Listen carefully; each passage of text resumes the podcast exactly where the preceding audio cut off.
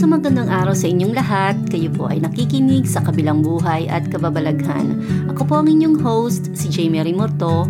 Layunin po ng podcast na ito ang bigyan kayo ng pag-asa at kaalaman tungkol sa kabilang buhay at kababalaghan sa pamamagitan ng pagsasalaysay ng mga totoong karanasan ng mga taong pumanaw at bumalik sa buhay.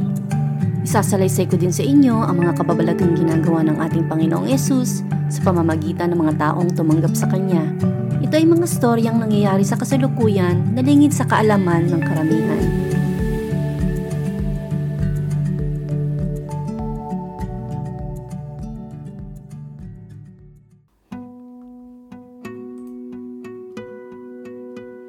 Maligayang araw mga kapatid, malugod ko po kayong binabati sa ating podcast na sa kabilang buhay at kababalaghan.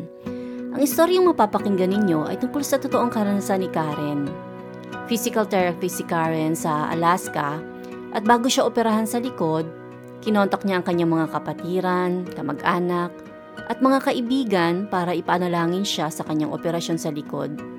Noong araw ng operasyon, naputol ng doktor ang artery niya na kanyang ikinamatay dahil sa labis na pagdurugo.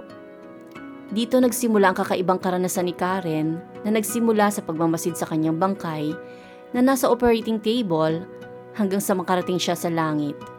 Pakinggan ang detalye ng kanyang karanasan. Isa akong physical therapist at nagtatrabaho sa ospital sa Alaska. May bali ako sa baba ng likod ko na iniinda ko noon. Ilang linggo akong sumailalim sa therapy at injection pero walang pag-igi ang aking kalagayan. Sa buong panahon na sumailalim ako sa therapy, maraming oras akong nagdasal at nagbasa ng Biblia. Dumaan na ako sa operasyon noong 1977 bago kami lumipat sa Alaska at pinayuhan ako ng doktor ko na kailangan ng operasyon para sa ruptured disc dahil hindi na ito kaya sa normal na gamutan. Hindi siya sigurado kung laminectomy lang ang kakailanganin ko o maaaring kailanganin din ng spinal fusion. Kung spinal fusion ang gagawin, kakailanganin ko ng mahabang recovery period at maaari din na hindi na ako pwedeng magpatuloy pa sa trabaho ko bilang physical therapist. Na maging malinaw ang desisyon na dapat akong operahan, in-schedule ito at tumawag ako sa mga miyembro ng simbahan, kapamilya, at mga kaibigan sa New York State para ipagdasal nila ako at sabihin sa kanila ang petsa ng operasyon ko. Sinabihan ko sila na ipagdasal na sana laminectomy lang ang kailanganing gawin sa akin Noong umaga ng operasyon ko, naalala kong sinabi ng nurse na umaasikaso sa akin na ako daw ang pinaka-relax na tao na nakita niya na dadaan sa operasyon. Nasa ospital din noon ang asawa ko at dalawa naming anak na nasa anim at siyam na taong gulang noon. Inilagay nila ako sa stretcher para dalhin sa surgery. Inilakad nila akong sandali hanggang sasabihin sa kanila na maghintay sa waiting room habang inooperahan ako. Hinalikan nila ako bago sila umalis. Inilipat ako sa operating table at sinali nila ang anesthesia sa IV na nakatusok sa braso ko. Matapos nito, nakita ko ang sarili ko sa sulok ng kwarto malapit sa kisame. Napakataas ko na halos ilang pulgada na lang ang layo mula sa tiles ng kisame. Namalayan ko ang doktor na nagbumura sa galit habang sinasabihan ng mga nurse na kumuha ng marami pang bag ng dugo Tinignan ko kung saan nagmumula ang ingay at nakita kong sarili ko na itinaob mula sa pagkakatalikod, paharap. Nagkagulo ang mga tao sa kwarto na labas-masok sa kinilalagyan ko. Nakita ko ang namumutla kong mukha. Alam ko na katawan ko ang nakikita ko, pero wala akong nararamdamang pangamba o pag-aalala. Naalala kong walang kahirap-hirap akong tumago sa dingding pababa sa hallway at pintuan ng operating room. Wala akong naramdamang pagpigil o resistensya sa pagtagos ko sa mga dingding at mga pintuan. Habang pababa ako sa hallway, napansin ko ang pagbukas ng elevator at ang pagpasok ng isang lalaki na hindi ko kilala. Napansin ko ang pagmamadali niya at labis na pag-aalala kaya pinagmasdan ko siya. Nakasuot siya ng kulay brown na jacket at may hawak na bag. Nagmamadali siyang makapasok sa pintuan ng operating room. Napahinto siya para kausapin ang isang lalaki na malapit sa operating room pero hindi ko na maalala ang sinabi nila sa isa't isa. Alam ko na surgeon ng lalaki na naka-jacket at naiinis siya na may nang abala sa kanya papasok sa operating room dahil sa pag-aakala na wala siyang karapatan na pumasok doon. Hindi ko narinig ang boses nila dahil telepatik ang pangdinig ko sa isipan ng bawat isa sa dalawang nag-uusap. Hindi katulad noong nasa operating room pa ako na naririnig ko ang doktor na nagmumura. Nang makapasok ang surgeon sa operating room, hindi ko na siya tinignan. Sa pagkakataong ito, unti-unti akong umangat patagos sa bawat palapag ng kisame, pataas at papalabas sa ospital na para bang may humihila sa akin na wala sa aking kalooban. Nagpatuloy ako sa pagtaas hanggang sa malampasan ko ang bubong ng ospital at makita ang sarili ko sa ibabaw ng ospital. Noong makalabas na ako ng ospital, nagsimula akong bumilis sa pag-akyat hanggang sa tuktok ng bundok at sa ibabaw ng mga bayan. Kasing taas ako ng lipad ng eroplano. Dito ko napansin na napakabilis ng pag-akyat ko. Dapat ay nakaramdam ako ng hangin o makapansin ng pag-iiba ng temperatura. Pero hindi ko naramdaman ang alinman sa mga iyon. Naramdaman ko na mabilis akong naglakbay sa isang madilim at parang kuwebang lugar na kung saan ay mabilis ko ding dinaanan bago ko makita ang isang maliit na liwanag mula sa direksyon ng aking patutunguhan. Mabilis akong napunta sa napakalakas na ilaw na to at tumingan ako pababa. Nakita ko ang babatong lugar sa ibaba at sa paanan ko. Tumingala ako at nakita ko ang likod ng isang lalaki na papunta pataas at alam ko sa isip ko na dapat ko siyang sundan. Tininan ko ang likuran niya at napansin ko ang mahaba at maitim niyang buhok nakatali sa isang balat. Nakasuot siya ng parang toga na kulay off-white at nakasandals din siya. Pero sa isip ko, hindi siya si Jesus. Nakarating kami sa isang lugar na napakagandang pastulan na may matitingkad na kulay at berdeng damuhan na lalong pinaganda na nagtitingkarang kulay ng mga bulaklak na hindi ko pa nakikita kailanman. May mga naglalakihang puno na nakakalat dito at sa likod ng bukiran ay may ilog na tatlumpung talampakan ng lapad. Lumapit kami sa ilugan at sa kabilang panig ng ilog ay nakita ko ang aking mga kamag-anak na pumanaw na. Isang malaking grupo sila. Una kong nakita ang tatay ko at ang kapatid kong lalaki. Nagagalak silang makita ako, gaya ko sa kanila. Pagkatapos ay nakita ko ang mga tito at tita ko at ang mga pinsan ko. Sa huli, ay napansin ko ang ilang taong hindi ko kaagad nakilala. Na mga lolo't lola ko pala. Namatay sila bago ako ipinanganak kaya hindi ko sila nakita. Alam ko kung sino sila at naririnig sa isip ko na sinasabi nila na mahal nila ako.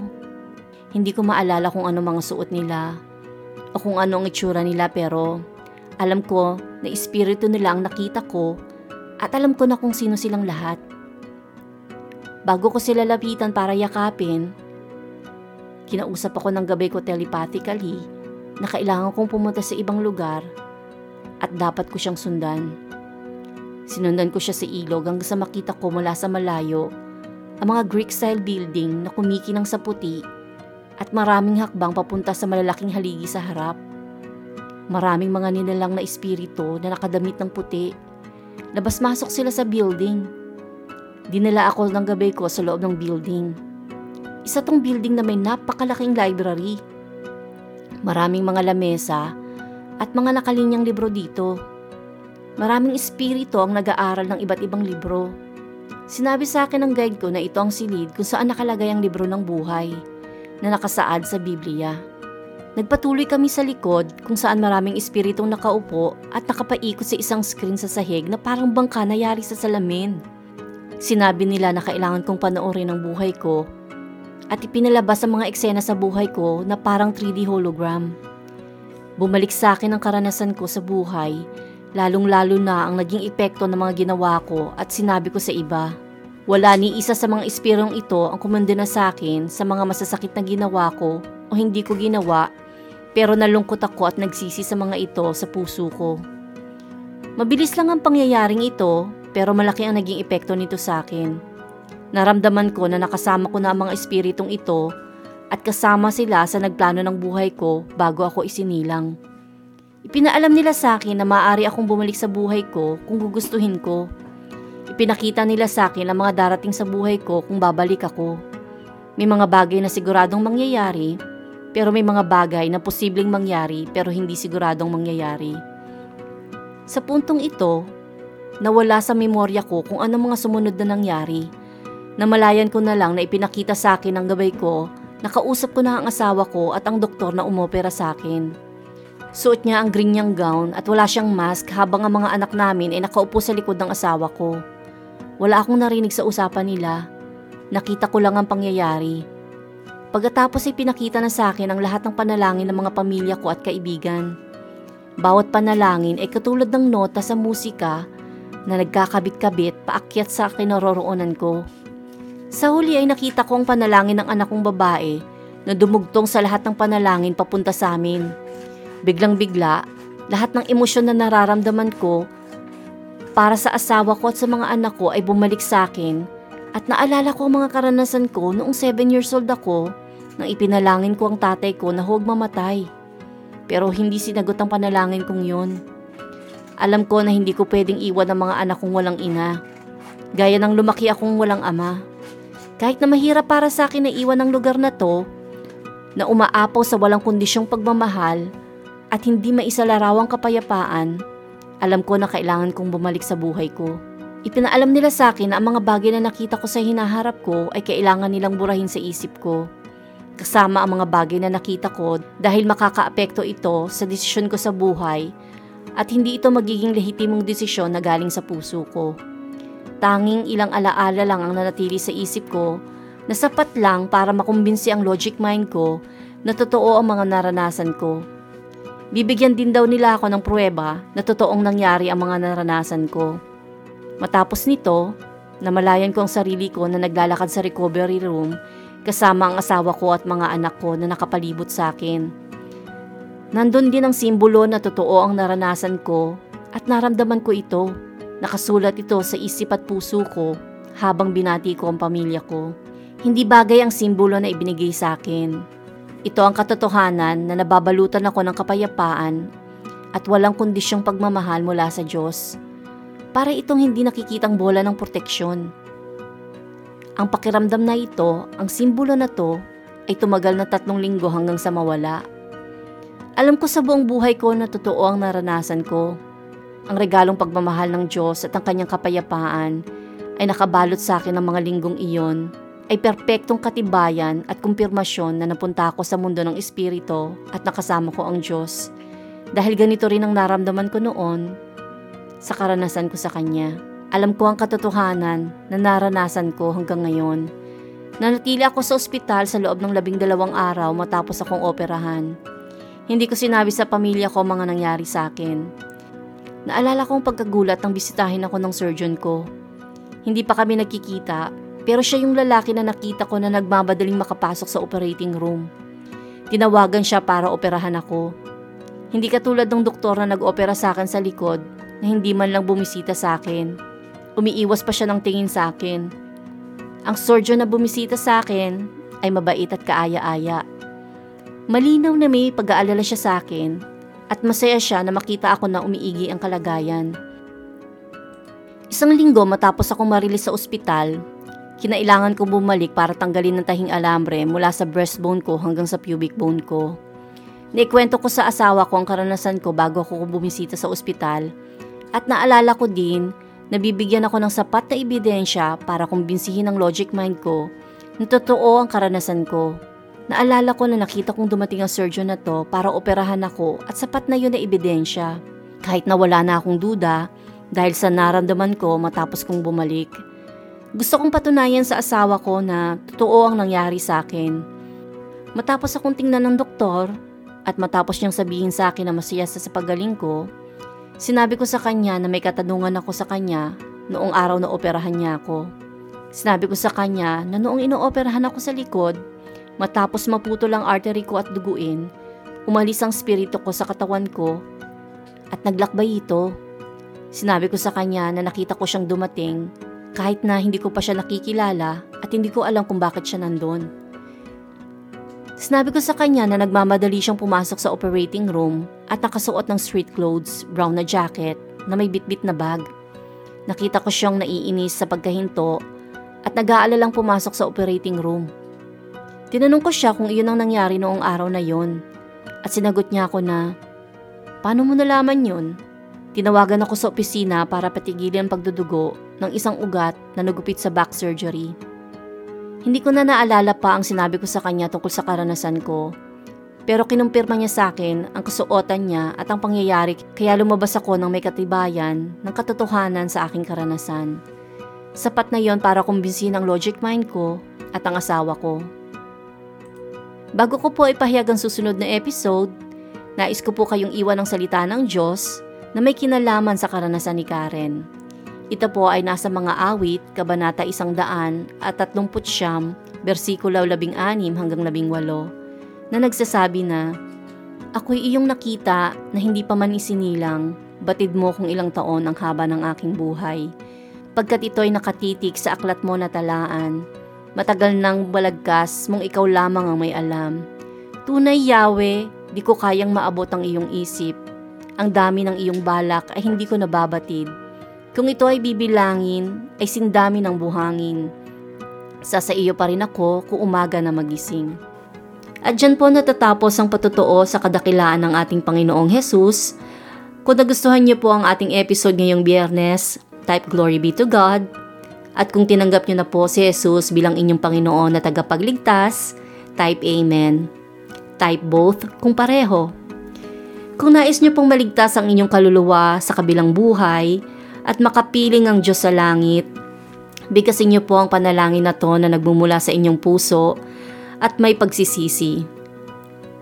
Ama, sa pangalan ni Jesus, ako po ay makasalanan na humihingi sa inyo ng kapatawaran. Naniniwala po ako na si Jesus ay isinugo ninyo para pagbayaran ang aking mga kasalanan sa pamamagitan ng kanyang banal na dugo. Inaanyayahan ko po na bautismuhan niyo ko ng banal na spirito at kanyang maging templo para sa kabanalan at kaluwalhatian ng Diyos at para sa aking kaligtasan. Amen. Sa susunod na episode po ay mapapakinggan ninyo ang totoong karanasan ni Mozab. Si Mozab ay lumaki sa Palestine at isa sa high-ranking Hamas religious leader ang kanyang ama. Lumaki si Mozab na may malaking galit sa mga Hudyo dahil sa doktrinang itinanim ng Hamas sa kanyang puso mula pagkabata. Pero ang Hamas din ang nanakit sa kanya mula pagkabata. Nakita niya ang labis na kalupitan at kawalang pagmamahal sa kapwa-tao ng Hamas na unti-unting nagbukas sa kanyang isipan sa katotohanan hanggang sa matagpuan niya ang tunay na katotohanan na niyakap niya kahit na itakwil siya ng buo niyang pamilya. Abangan ang kahangahangang pagkikita ni Mosab at ng kanyang tagapagligtas sa susunod na episode ng Sa Kabilang Buhay at Kababalaghan. Ako po ang inyong host, si Jamie Remorto na nagpapaalam sa inyong lahat at sa pangalan po ni Jesus, naway tumanim po sa puso at isip nyo ang mensahe ng podcast na ito dahil hindi natin hawak ang ating buhay. Kapag binawi po ito, siguraduhin po natin na ang pinili natin na makasama ay ang ating Panginoong Jesus. Hanggang sa susunod na linggo, Shalom.